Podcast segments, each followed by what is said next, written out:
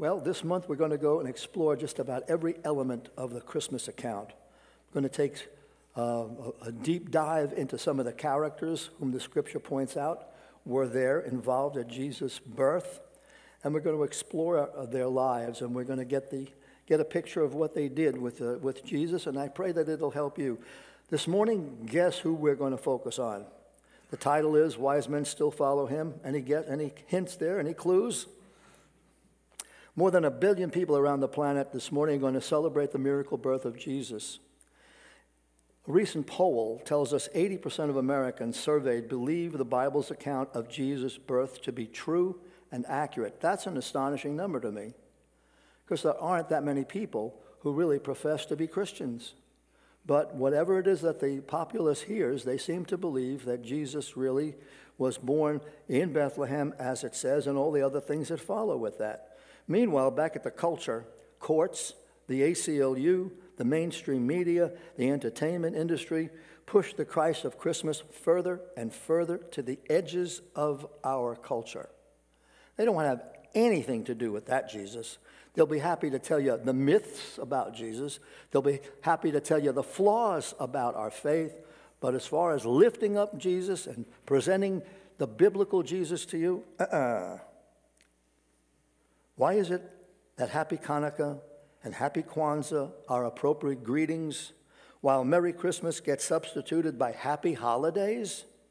And they think they're doing such a great job of distancing themselves from anything Christian. But I guess they just don't know that the words holiday really mean holy days. So no matter how hard you work at trying to push things away from our faith, it keeps coming back. Manger scenes are banned from the public square. Christmas carols are canceled from some schools.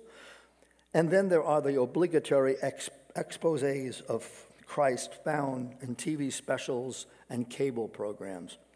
They drag out the liberal or unbelieving scholars who present their various views without any rebuttal. As one scholar puts it, quote, the actual gospel nativities are the part of Jesus' biography which Bible experts say have the greatest sense of uncertainty, even more than the scripture about the miracles, and they hate the idea of miracles, Jesus performed or his sacrificial death. Notice the phrase Bible experts. And remember what the idea there is that all Bible experts feel that way.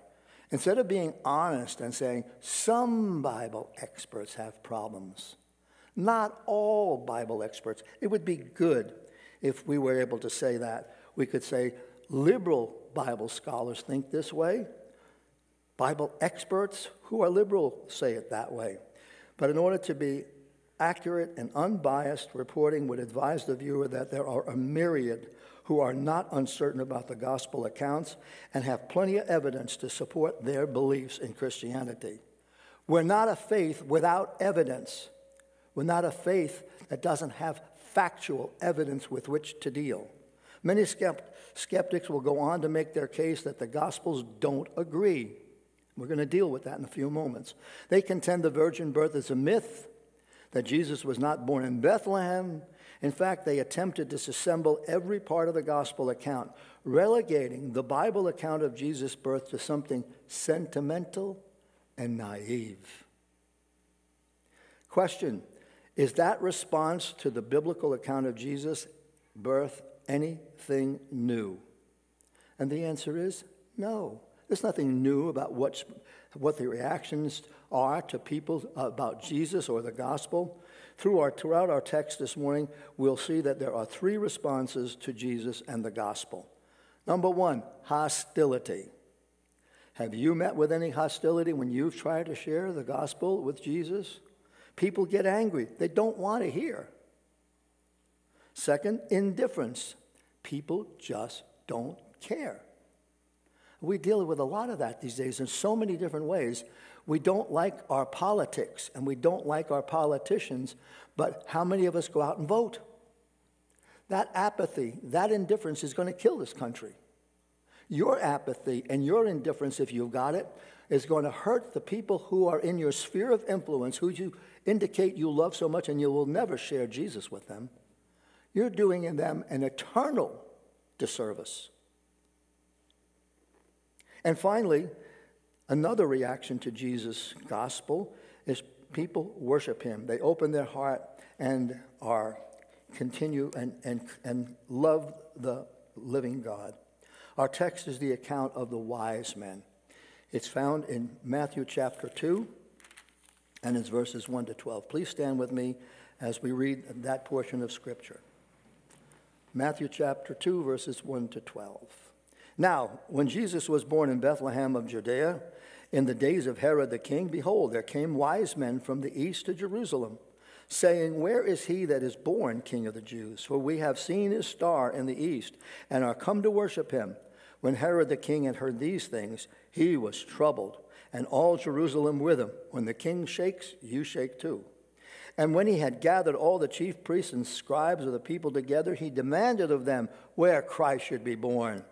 And they said unto him, In Bethlehem of Judea, for thus it is written by the prophet, And thou, Bethlehem, in the land of Judah, art not the least among the princes of Judah, for out of thee shall come a governor, and thou shalt and, and, and he shall rule my people Israel.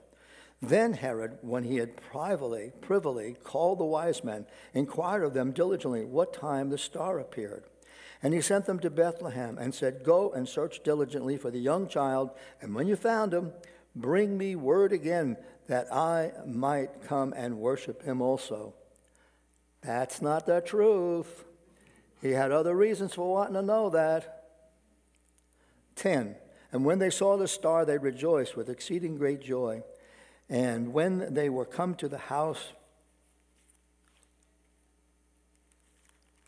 they saw a young child with Mary his mother and fell down and worshipped him.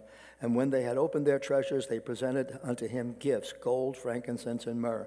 And being warned of God in a dream that they should not return of Herod, to Herod, they departed into their own country another way. Thanks. You may be seated.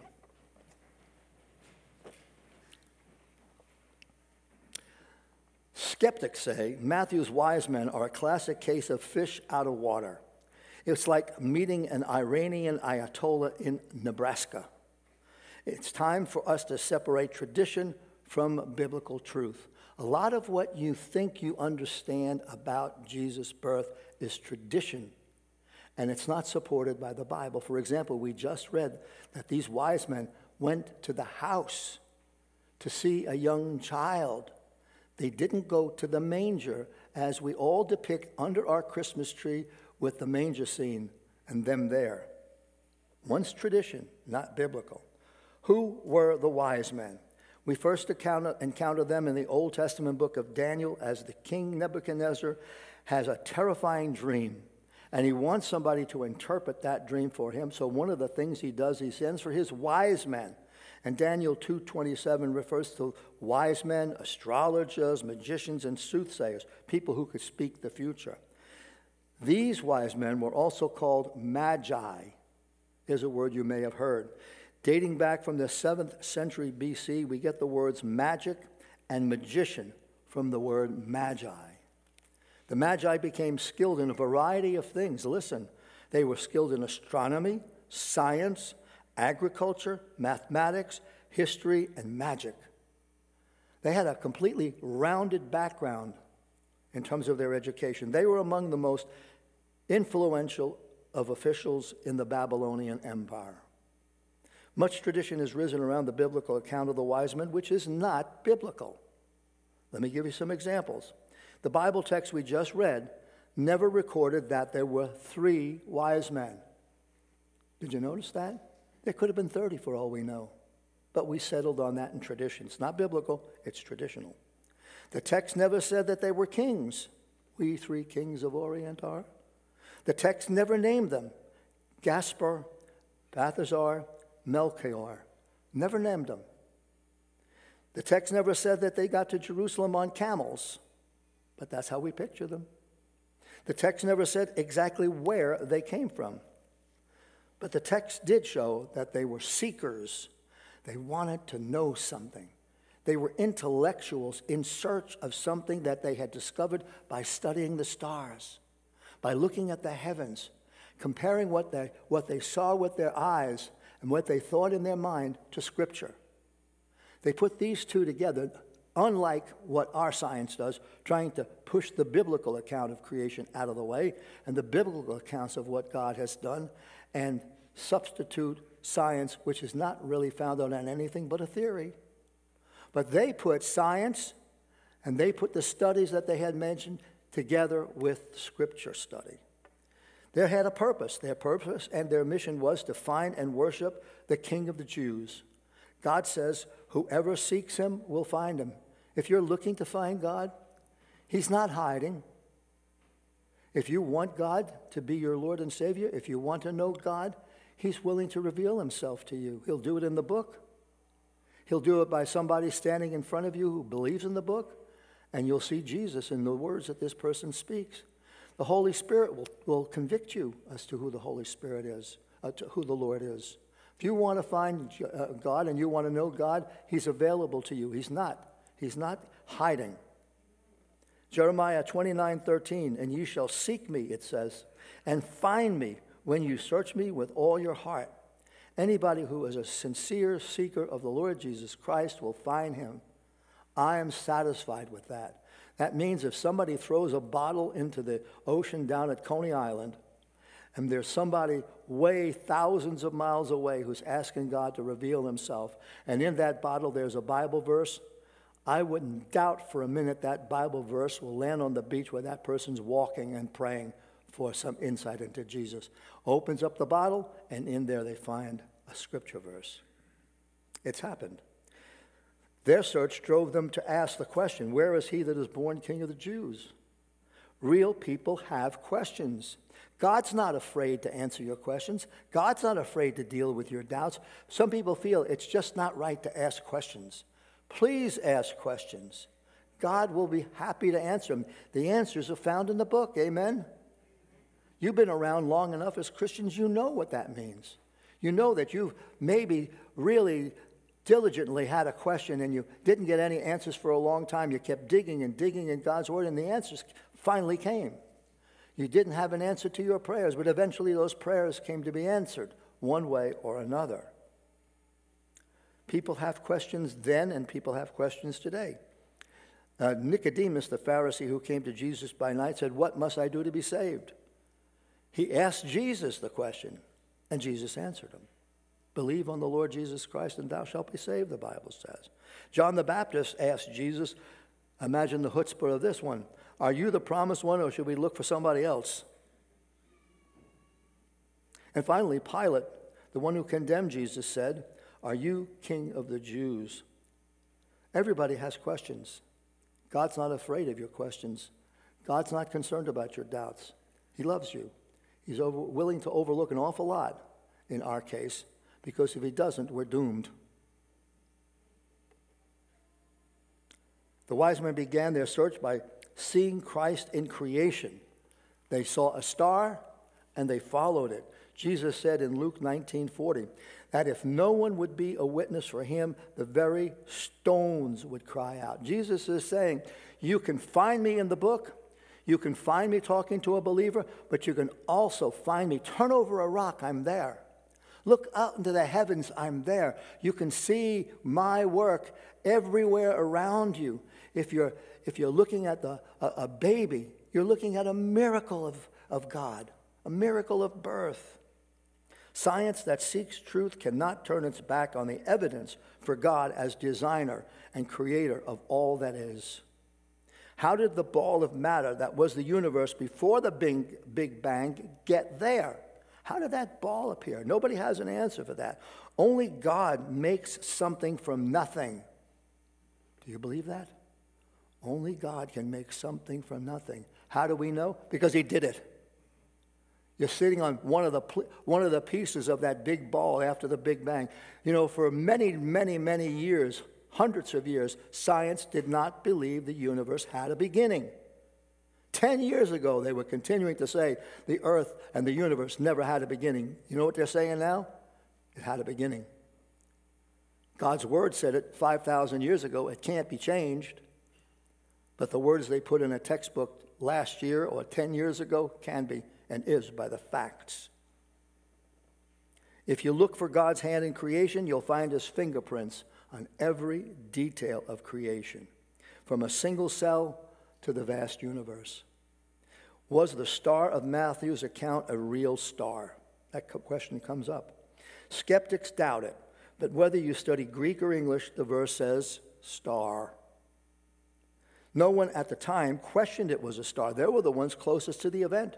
And nobody questioned it. When King Herod heard it, he believed it was a star. And guess what? He flipped out. He knew what the implications meant because he understood. He was being told by, by, by religious Jews that a star is going to appear when the Messiah comes. It did, and it scared the life out of that bird. And he was willing to do anything that he could do to get rid of Jesus. He was Herod the Great.